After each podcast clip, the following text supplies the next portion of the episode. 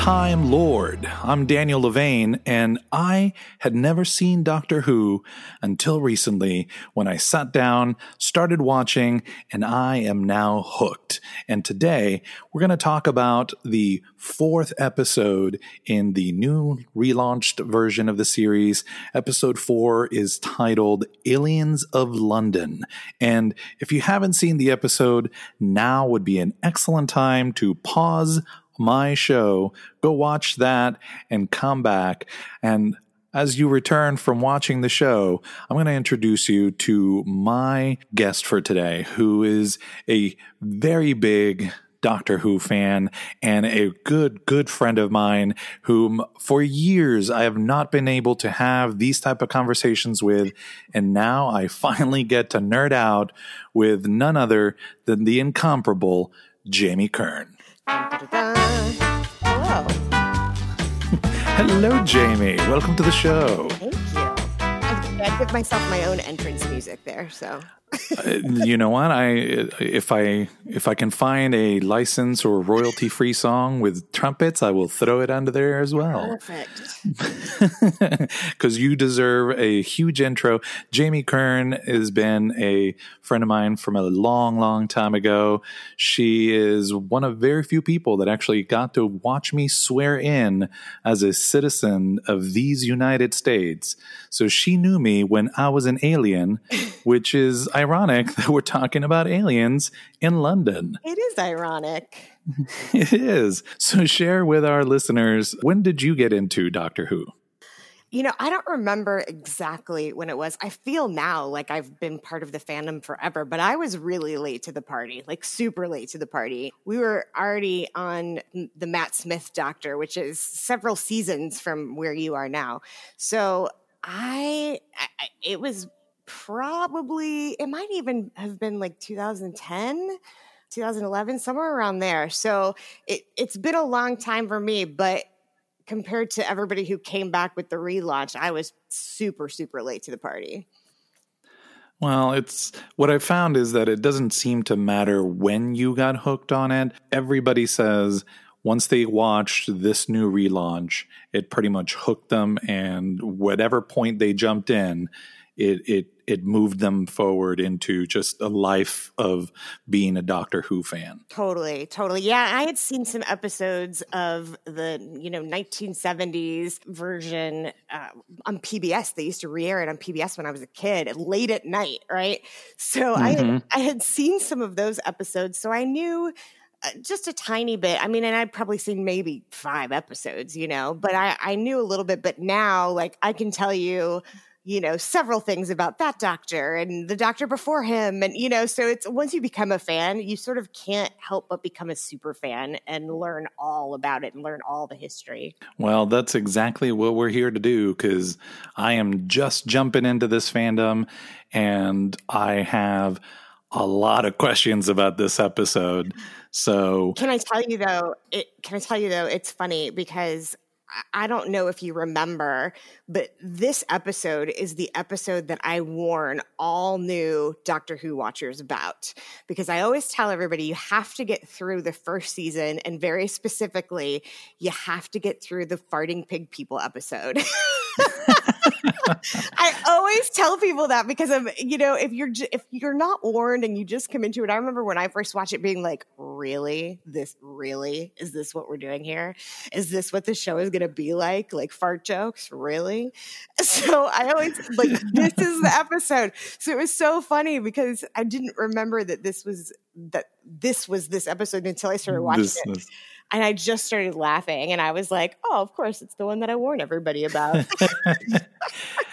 so you must have some significantly like more highbrow friends than me because I, I'm, I mean, I, I have a question. I wrote it down. I said, "What's with the gas?" But you know, I did, nothing about the gas was like, I this feels out of place. I mean, maybe maybe I just watch weirder stuff than some of your other friends, you but got a kid, like you got a you got a you know boy, no less. So that that's that is true. Watching kids movies in the last decade that prepared me for this moment, but I I did not find it uh, off putting.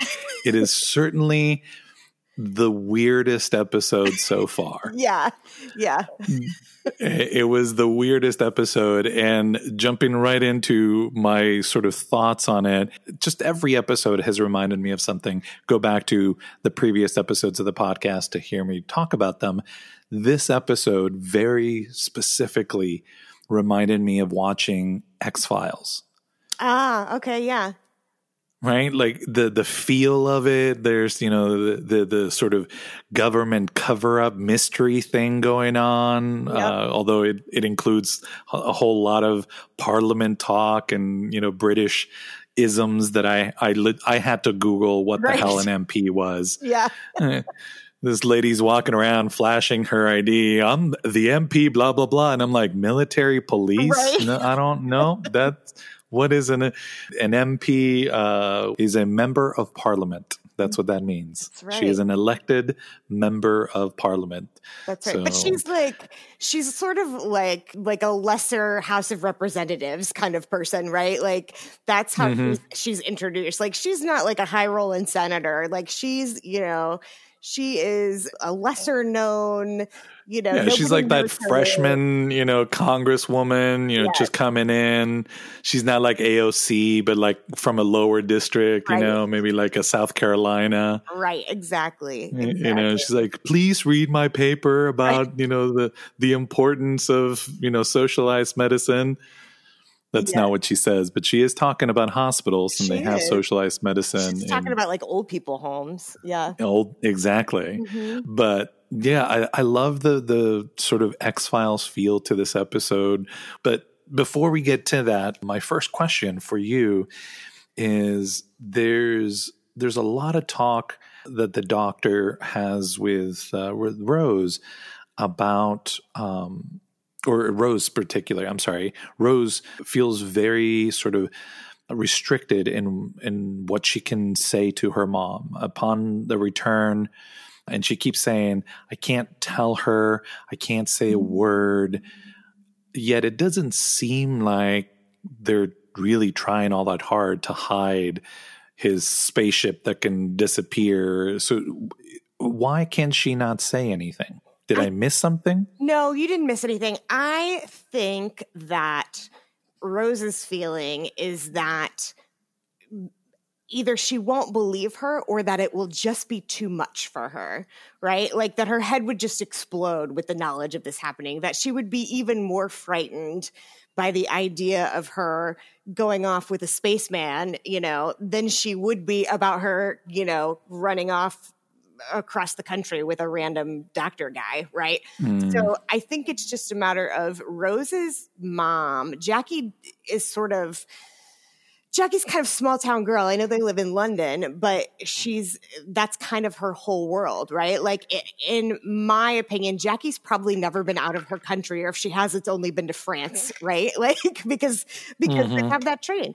But like she's probably not, you know, very well traveled. She's, you know, I don't think she's worldly. So I think it's more a matter of Rose feeling like she needs to protect her from the truth so that she won't be so scared about what she's doing or try to stop her from what she's doing.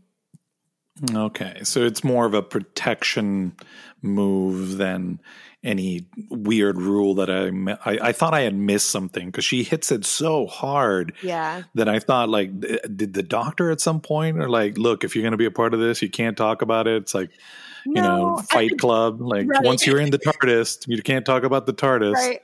I, I think that there is a little bit. I think that not only is Rose protective of her mother, but I think she's also protective of the doctor, right? And mm. so she you know, also she understands that not everybody can know about him, right? If everybody knows about him, that's probably a bad plan, right? For whatever reason, either because, you know, she thinks that they'll, you know, hide him away somewhere or whatever. Mm-hmm. And so you know, the more people that know about him, probably the more danger there is for him in a way. So I think that there's kind of a subconscious protection of him as well. Like I can't tell you because I'm, I probably shouldn't talk about this. This is a weird, crazy thing, and and probably not everybody mm. should know, you know. But there's no specific, not that I recall. There's no specific like you know you can't talk about this. Okay. So uh, while we're talking about the doctor, I I love that uh, in this episode I finally get to find out exactly how old he is. In previous episodes, there's been hints that he has been around and he's old, but uh, in this episode, he tells us he is 900 years old. Yeah. So that, that like Rose says, that is some age gap right there.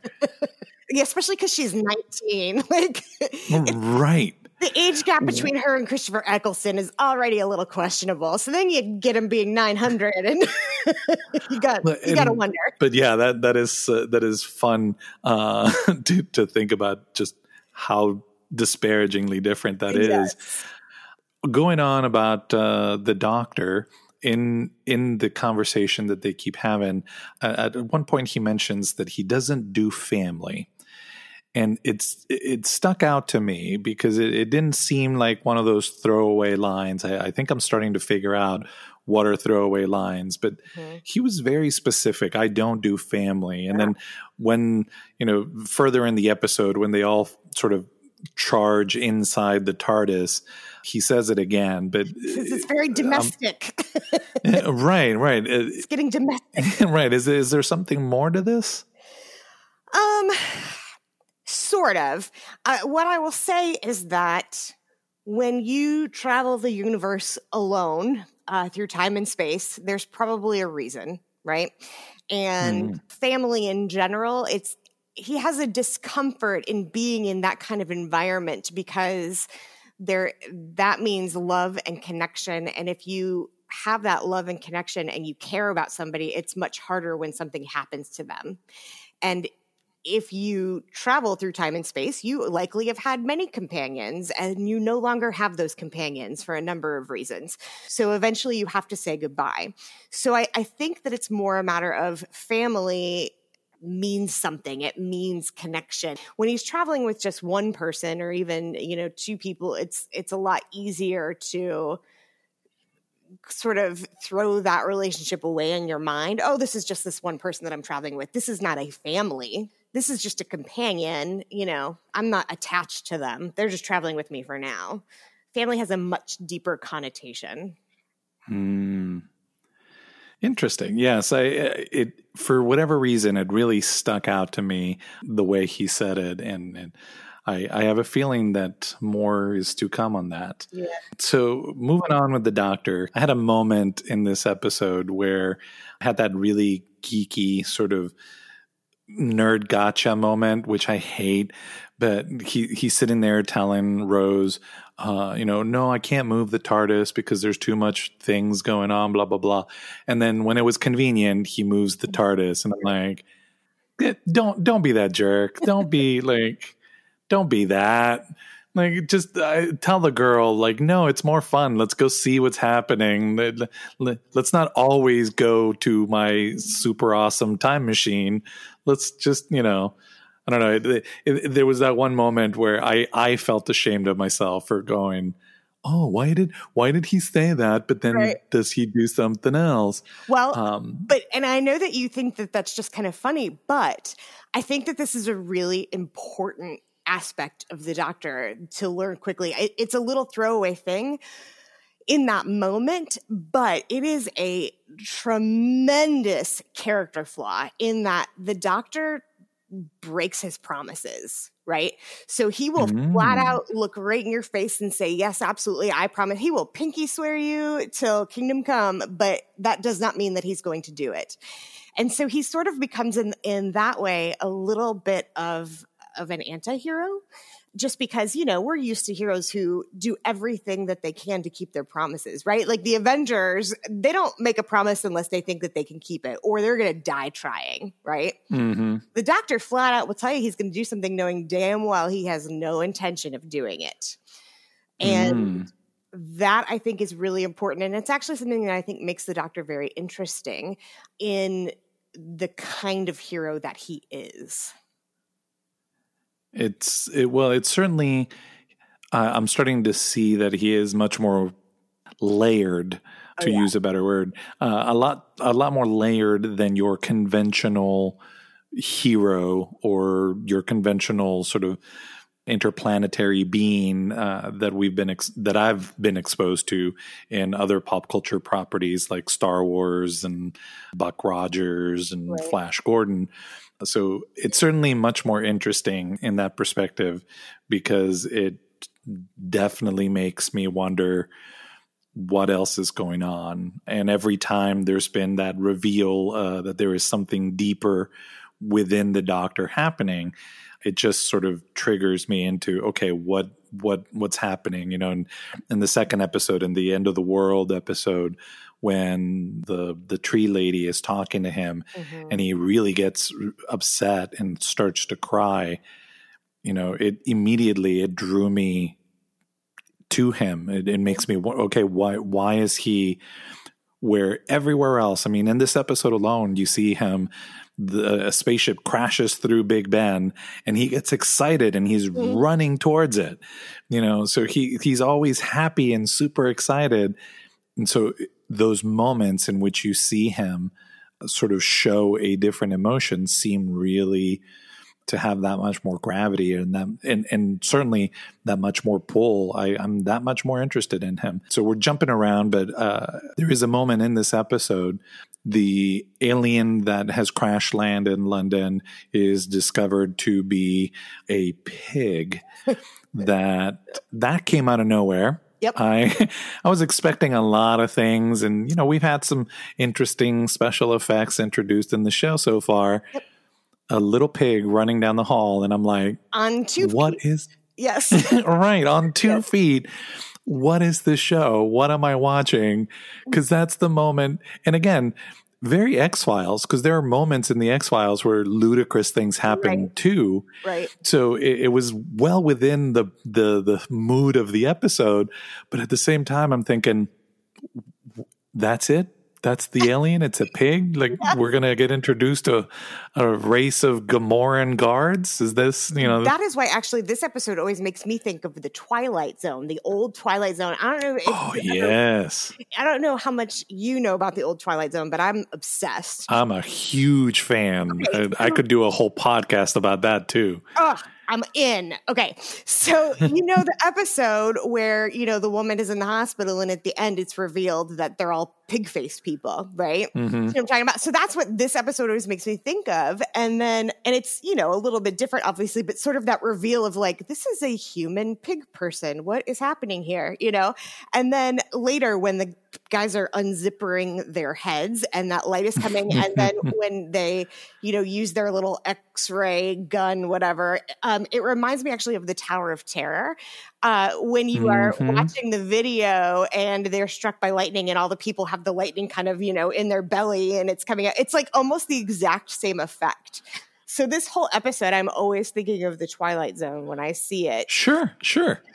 and uh, well, and in, the, in that episode that you're referencing, I think it's called Inner Beauty something like that yeah but it, you know the, the, the whole point was that you know this person the the the person that you thought the entire time is this beautiful person and a normal person is considered ugly in this world because they all look like that uh, so I thought, here's the opposite. Like, of course, they're using a pig because we're going to immediately think that you know he's dirty or he's, the, yes. and then it goes nowhere. Yes. So quickly. Yes.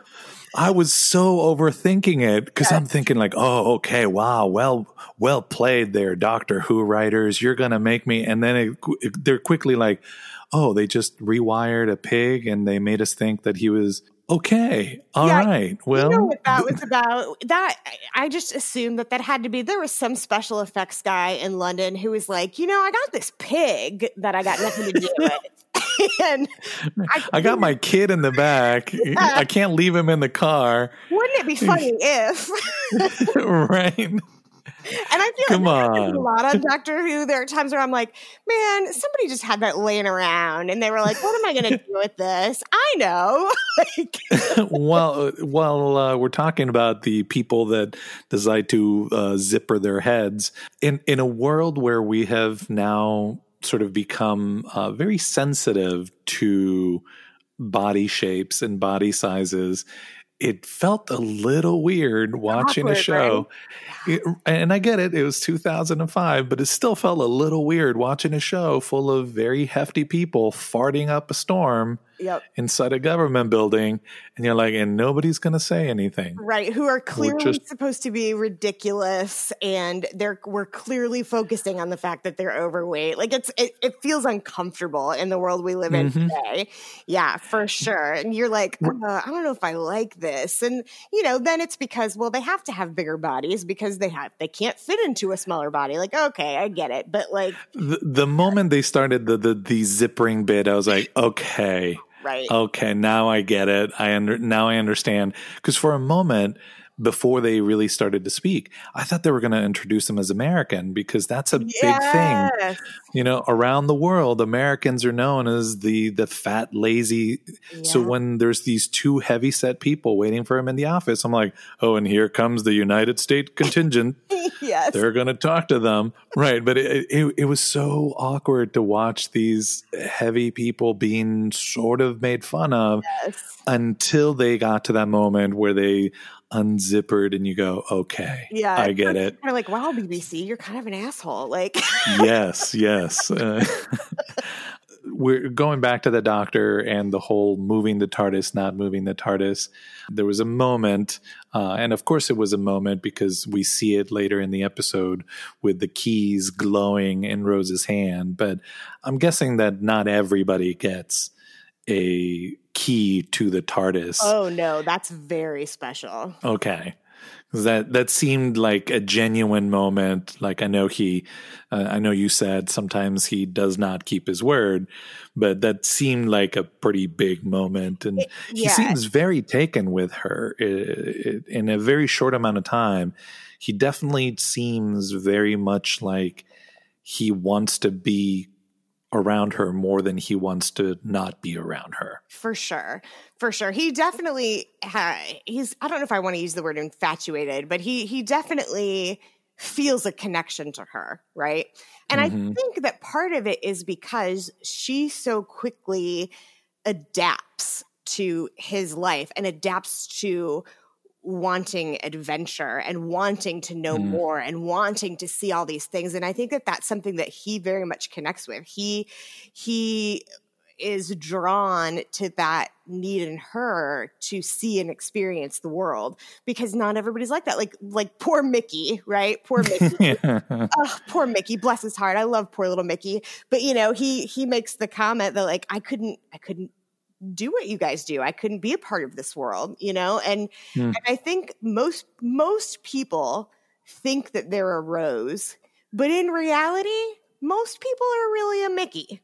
Right? Mm-hmm. most people think that if given the chance, they would run off and, and take this adventure and never knowing when they were going to come back and see their loved ones again because it wouldn't matter because they were going to see all the things. But in reality, most people like their house and they like their friends and they they like their routine right? So i think the doctor really is just drawn to that and you know so he gives her the key which is a very special thing. Definitely not everybody gets a key but he sort of gives it to her in this like i am giving you the key. Well clearly the doctor can get into the tardis Hmm. without the key and i think that that's another moment of like well i think i think the doctor's a good guy but he kind of does this kind of jerky stuff like he kind of you know makes her think that he's not going to go anywhere by giving her this special key but in reality like he's totally going to go tardis cheat on her like But uh, and I've mentioned this in, in previous episodes. Chris Christopher Eccleston, Huh? that's his name. Yep. Eh, he the way he plays this character, it is impossible not to like him. Yeah. It is. Uh, I, I would challenge anybody to watch this TV show and after watching it go, yeah, no, I don't like him. I think he's a jerk. Because he inevitably, the moment he flashes that big bright smile of his, it you know it's like kryptonite to me. Every time he flashes that smile i'm like okay let's go. Exactly. And that is that is part of the allure of the doctor in general and i'm so excited for you to to get to some of the other seasons to see some of the other doctors because i think what you're saying is true of all of the doctors but in completely different ways it is impossible not to love the doctors but all for different reasons. And with Christopher, it's definitely, you know, that big bright smile and that sort of he's very he's very charming, right? In in in a I know I'm charming kind of way, right? And mm-hmm. but you can forgive that because he's so charming, you know. But yeah, you you can't help but love him. But at the same time, you can still kind of go, well, it's kind of a jerk thing, but I still love you. well, and and he even uh, he's he's had a few moments where he's shown like like I mentioned other emotions, uh, and in this episode, when the soldier ends up shooting the poor little cameo uh, from you know the pig people. he gets genuinely upset. Very. And, and like you can see it, you can feel it. What did you do that for? It was scared. It was scared.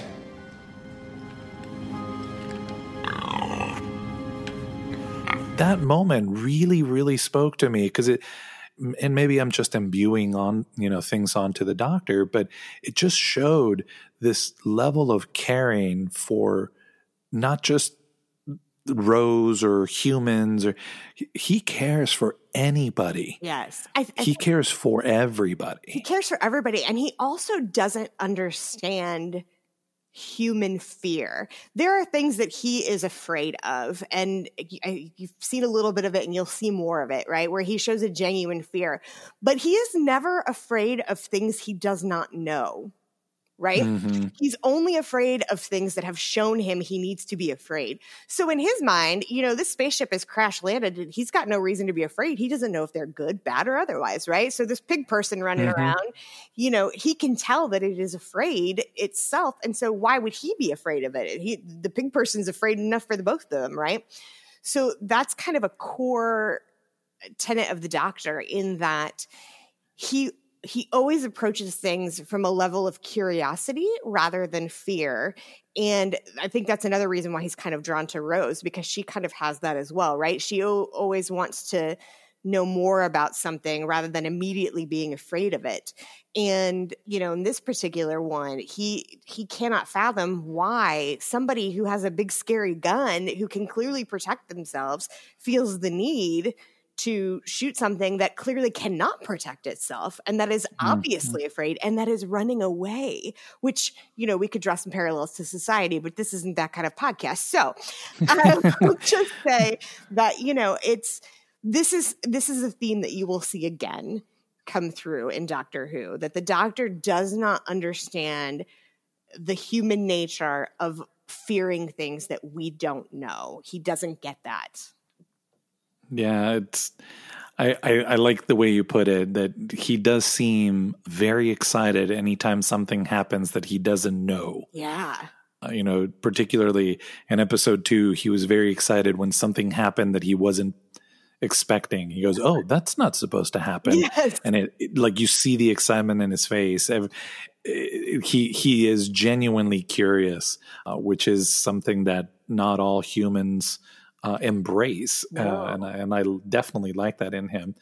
But talking about his uh, meaner side, you brought it up a couple of times, and I did have this question written down. He keeps he keeps calling Mickey Ricky. Oh, he's so mean to poor Mickey. He's so right. is that just like is he joshing him, or is there more to this that I'm going to find out later? I think he's jealous. I think oh. he, I think he's straight up jealous.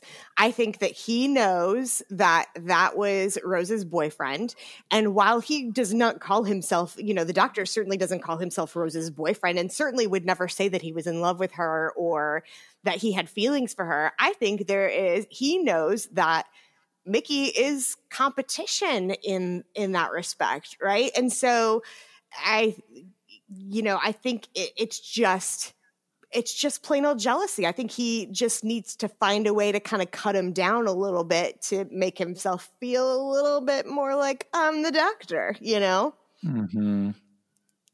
So th- th- there's that that alpha male showing a little bit yes. right there. Yes, and and notice like it's really only the doctor has these moments sometimes he can get snarky with people right Um, Mm-hmm. and you know he gets snarky with Jackie sometimes too, but like he's he's really kind of mean to Mickey, and I think it's just it is just plain old jealousy that he yeah like you know mickey gets rose's attention and and rose genuinely cares about mickey right like rose i think genuinely loves him just not in the same way that maybe she comes to love the doctor right um it, I definitely saw that in this episode because after the first episode, when she's running away, I genuinely thought it's like, okay, that's the end of her relationship. Clearly, Mhm. she kisses him. She goes, "Thanks for what exactly?" and runs away Mhm. into the arms of this other guy. And then in this episode, you see she, you know, she's like, "I'm, I'm, I'm sorry. I did miss you." Mhm. uh, you know, I, I started to see that relationship a little, a little more clearly than than I had seen it before. Yeah, well, and you have to remember too, she's 19. Uh, Ostensibly, they're both 19, right? Or in that general vicinity. And, you know, when you're 19 and you are in love with somebody, I, I think that most of us would say that, you know, as you get older and love other people, you realize that that love was, you know, yes, you loved that person, but it was maybe not that super deep connection that you have later in life, right? So I- think Rose feels that you know sort of supernatural pull to the doctor of of a soulmate almost mm-hmm. you know? Whereas mickey is this boy that she loved when she was a young girl. And you know yes that was a year ago at this point but right, you know, twelve months. 12 months but That's you a know, big a lot miss. did for her That's a big miss. And Yeah. he's like, how, "How long have I been gone? Oh, 12 hours. Oh, okay, twelve months." and he runs up to Yeah. tell her. They've already played with that conceit in uh, the Quiet Undead, where he's like, "Oh yeah, it's nineteen uh, or eighteen sixty or eighteen sixty nine. Sure, that was close. Like it, it's close. Right. It's still in the eighteen hundreds, you know." Exactly. Uh, so I like how loose he plays it with time travel. And here, you know, uh, I was sort of warned that there would be ramifications to things that happen in the show. Yeah. And here's the first example of it.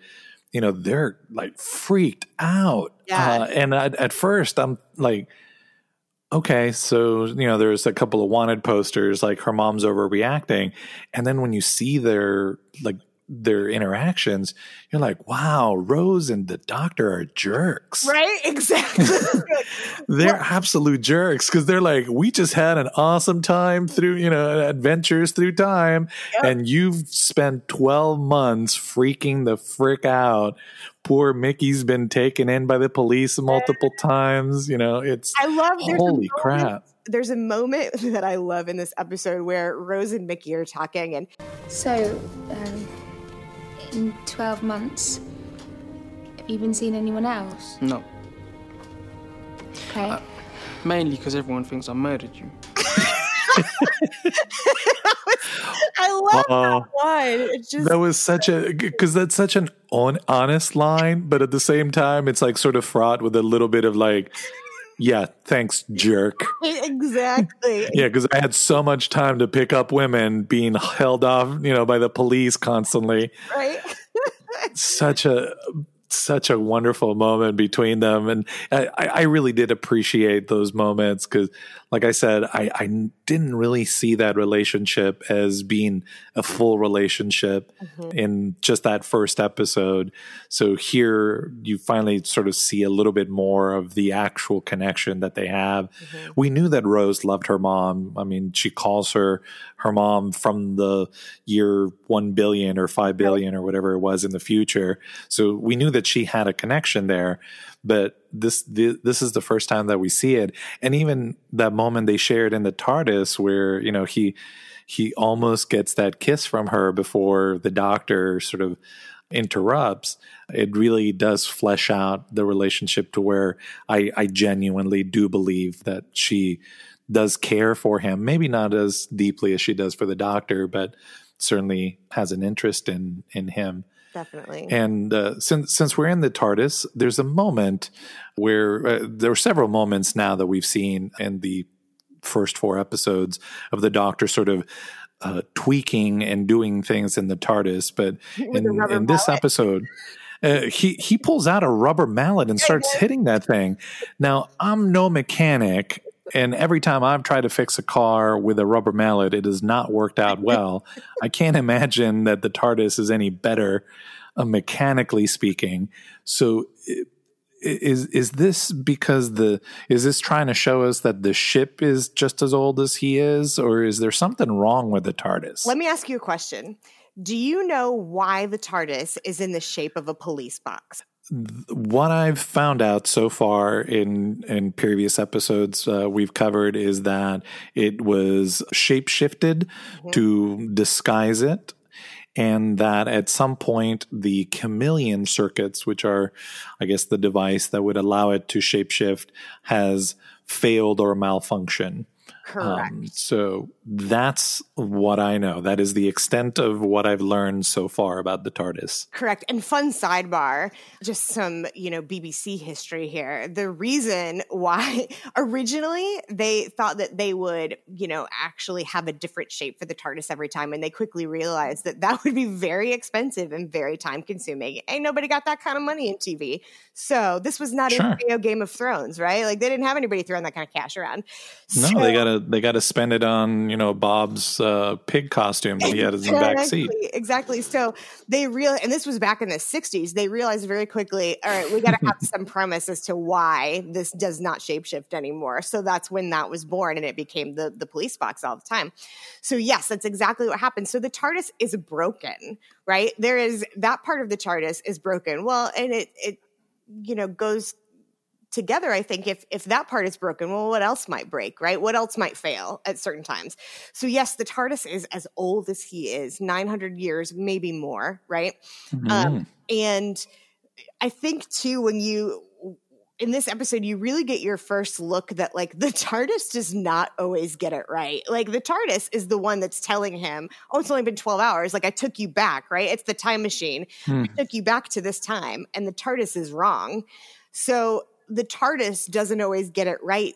So the TARDIS is is um, it has a little bit of a mind of its own. It will get drawn to certain places, but sometimes it just gets it wrong because things don't work. Its flux capacitor is a little janky, right? Like it it just doesn't work the way that it should.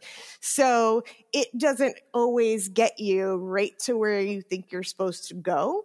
Sometimes on purpose, sometimes just because she old. She old. So to contextualize it, the TARDIS is in essence like a petulant version of KITT from Knight Rider, yes. Yes. that- where it has these amazing capabilities, but sometimes it's like, eh, it's close enough. That's a really yes. That's a really if you if you put KITT and the DeLorean together, that's kind Mm. of the TARDIS, right?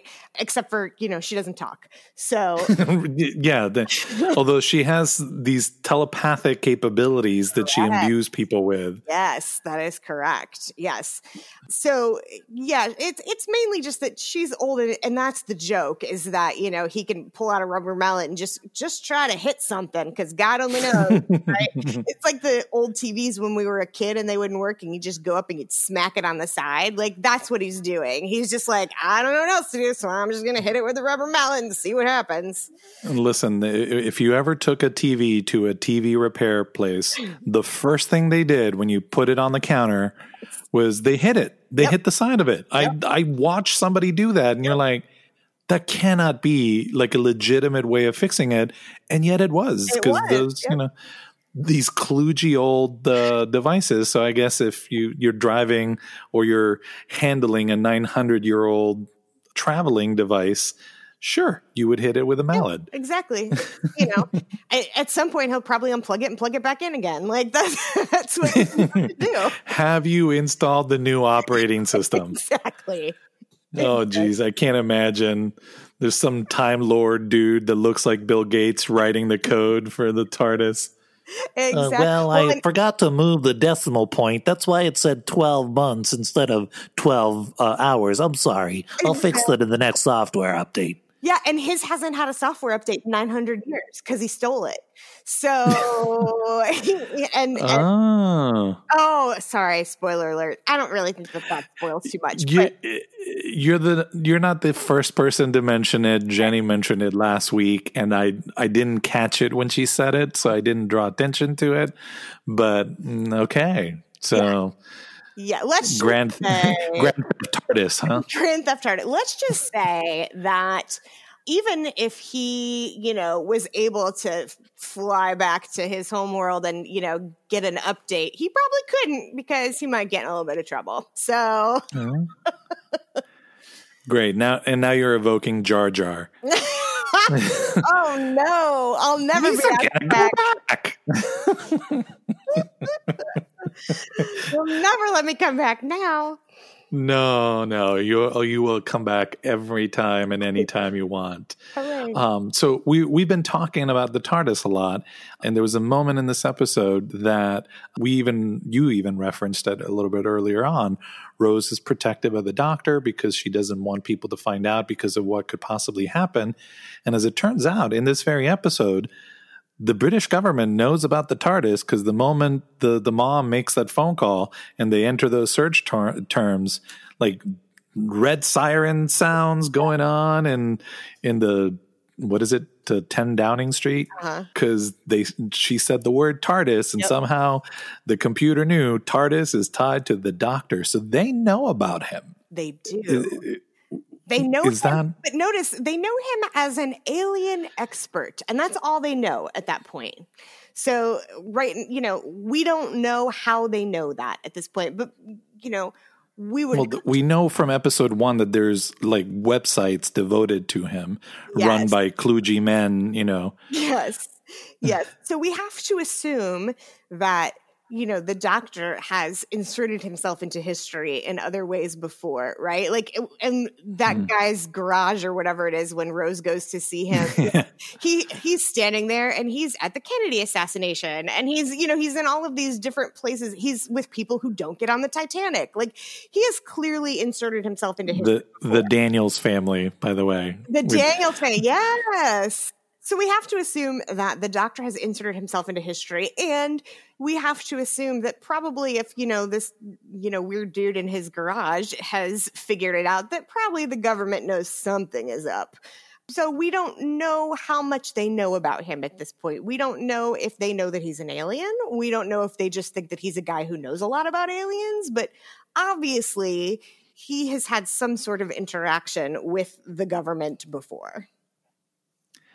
Well, clearly enough to warrant a crash the compound moment uh, where it's like red sirens everywhere. Yes. And so we're we're here. Let's talk about it.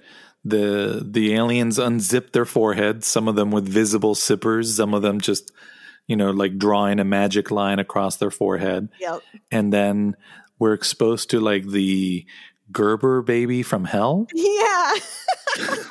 yeah, that's a good way to put it.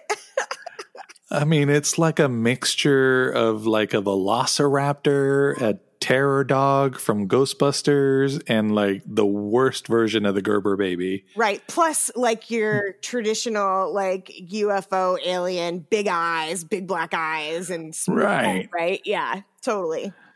Like big old giant cheeks. They like run on four legs, but then they can stand really tall. Yeah. Very interesting design and quite, you know, disturbing to look at Yeah. and yet very sort of Buck Rogery in its approach, which I love And- that about the show. Awkwardly kind of cute in a way. Yeah. But it's so it's evocative of so many other things that we've seen in the past from pop culture and other sci-fi shows Mm-hmm. that they they were scary, but they weren't like that menacing. Mm-hmm. Like I I I would kind of have that action figure next to my desk, you know? I- I don't think that's an accident, right? I think that you know these feelings of of X Files and Twilight Zone and and you know other other shows. I I don't think that's an accident. I think that that is a little bit of a call out to the nerds of the world, right? Like, hey, we're your people, you know. So you know these aliens that are not terrifyingly scary. You know, this this show is meant to be able to be watched with your family, right? Mhm. So I, you know, X Files to me was not a kid show. Like it, I started watching in high school and it scared the crap out of me, right? Oh, it was definitely very intense. Yes. Now, there are some episodes of Doctor Who that are scarier than others, but in the end, they're all really meant to watch with your family. So, yes, while this is like this terrifying, you know, zipperhead alien, eh, there's something about it that like has this kind of cute face. So they're kind of not all that terrifying.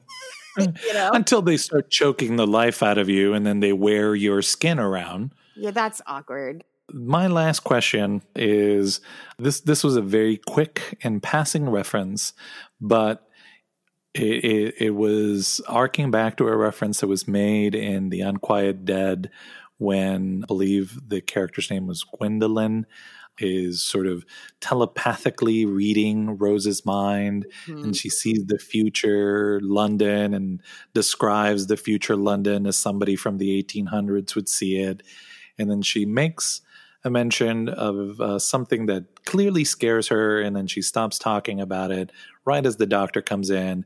But she mentions the words bad wolf. Yes, she does. And then very early in this episode, we see a kid wearing a red shirt with a grinning devil on it that said kick ass. And uh, he sprays the words bad wolf on the TARDIS, looks around, jumps on his bike, takes off. yeah. What the heck? How about that, huh? Yeah. So here's what you need to learn about Doctor Who. hmm Doctor Who plays the long game. So Okay. you're going to get little seeds of things that you will not get the payoff for for a while. But it is important. It is not an accident that he spray paints those words there. It is not an accident that she saw that in Rose's future. So just what I will say is keep your eyes and ears open. Uh, notice it when it happens and all the different ways that it happens. And eventually, there will be a payoff for that. Mm, Okay, because this is the second episode where that reference came out, and it was pretty obvious. I mean, it's on the side of the TARDIS now. Yep. It says "Bad Wolf," so It- I can't. I can't wait to get there. Yeah, not all the references are that overt. So sometimes there it is a very quick passing and it's easy to miss sometimes. Other times it will be that, you know, obvious. But it's one of those every time you see it go, oh, bad wolf. Oh, there it is. Mm. And then, you know, just file it away. File it away. Well, I am hitting save on that file and archiving it in the back of my head. Perfect. So that pretty much does it for me. Is there anything in this episode that I that I missed that I should have noticed that I kind of glanced over? I, have you noticed, have you talked yet about how each of the doctors has their sort of catchphrase? Have you noticed that yet? Uh, we have not. I, I have noticed that he loves to say the word fantastic. Yep, you got it. So every doctor has what is like their one little catchphrase, and that's his. Like that is the embodiment of Christopher Eccleston, the doctor. Fantastic. So, and it, it's funny because you'll see him use it in a lot of different ways, right? Like it becomes the word that it doesn't always mean fantastic when he says it, right? Mm, I will tell you that Harriet Jones is very important, so don't throw her away. Harriet Jones, the the MP. MP, yes. Um, and I love her character, by the way. I just love her. Like she's just this, like, you know, stay at home mom who probably bakes pies and uh, you know decided to run for the government because she wanted to make things a little bit better and now suddenly she's in the middle of this thing but she handles it like a boss right so Well, and she's she's such a great ar- uh, actor. I thought like, wow, she's she's a big she's a big actress to have in the show, and they just kind of used her ever so slightly. yep yep I, I'm I'm glad that I'll get to see her more. You will see a little bit more of her. Yes. Also, there you did not mention UNIT, which is the United Nations Intelligence Task Force. It's a little bit of a throwaway in this episode, but you're going to see Unit again. So just know that you've seen them before, and the United Nations Intelligence Task Force will, will be some people that you'll meet again in the future. They just sort of are mentioned, and you see them walking down the hall in this, but we don't ever get introduced to them. But this is your first introduction to them. Ah, I, I, I do remember that mention. I, I can't believe that I didn't catch. Uh, but I, the it it seems that this show likes to hide things sort of in plain sight, and I really enjoy that, especially in serialized television like this, mm-hmm.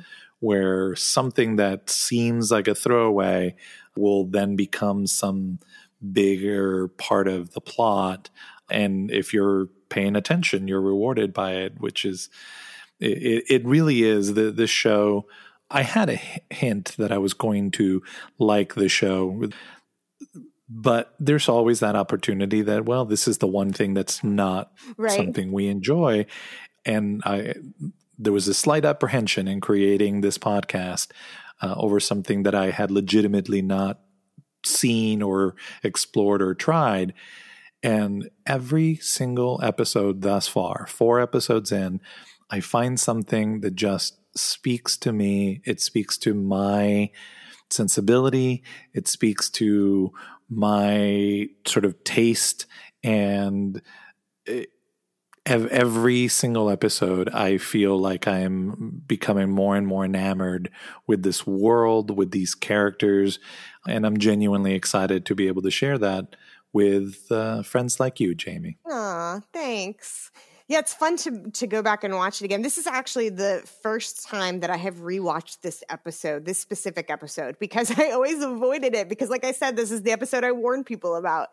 But going back and watching it now and having you know seen the entire series and knowing everything that I know now, I appreciate it so much more um, than than I did the first time around. And while I still might warn people about it, it for me, I don't feel like this is you know the worst episode. I used to think, oh, that's my least favorite episode, and now I see so many little gems in it that I'm like, oh, okay, no, I, I get it. I get what we were doing here, you know. So it's I, I've heard from so many people that have said the show is really good, but you have to get through season one Yep. or you have to get through.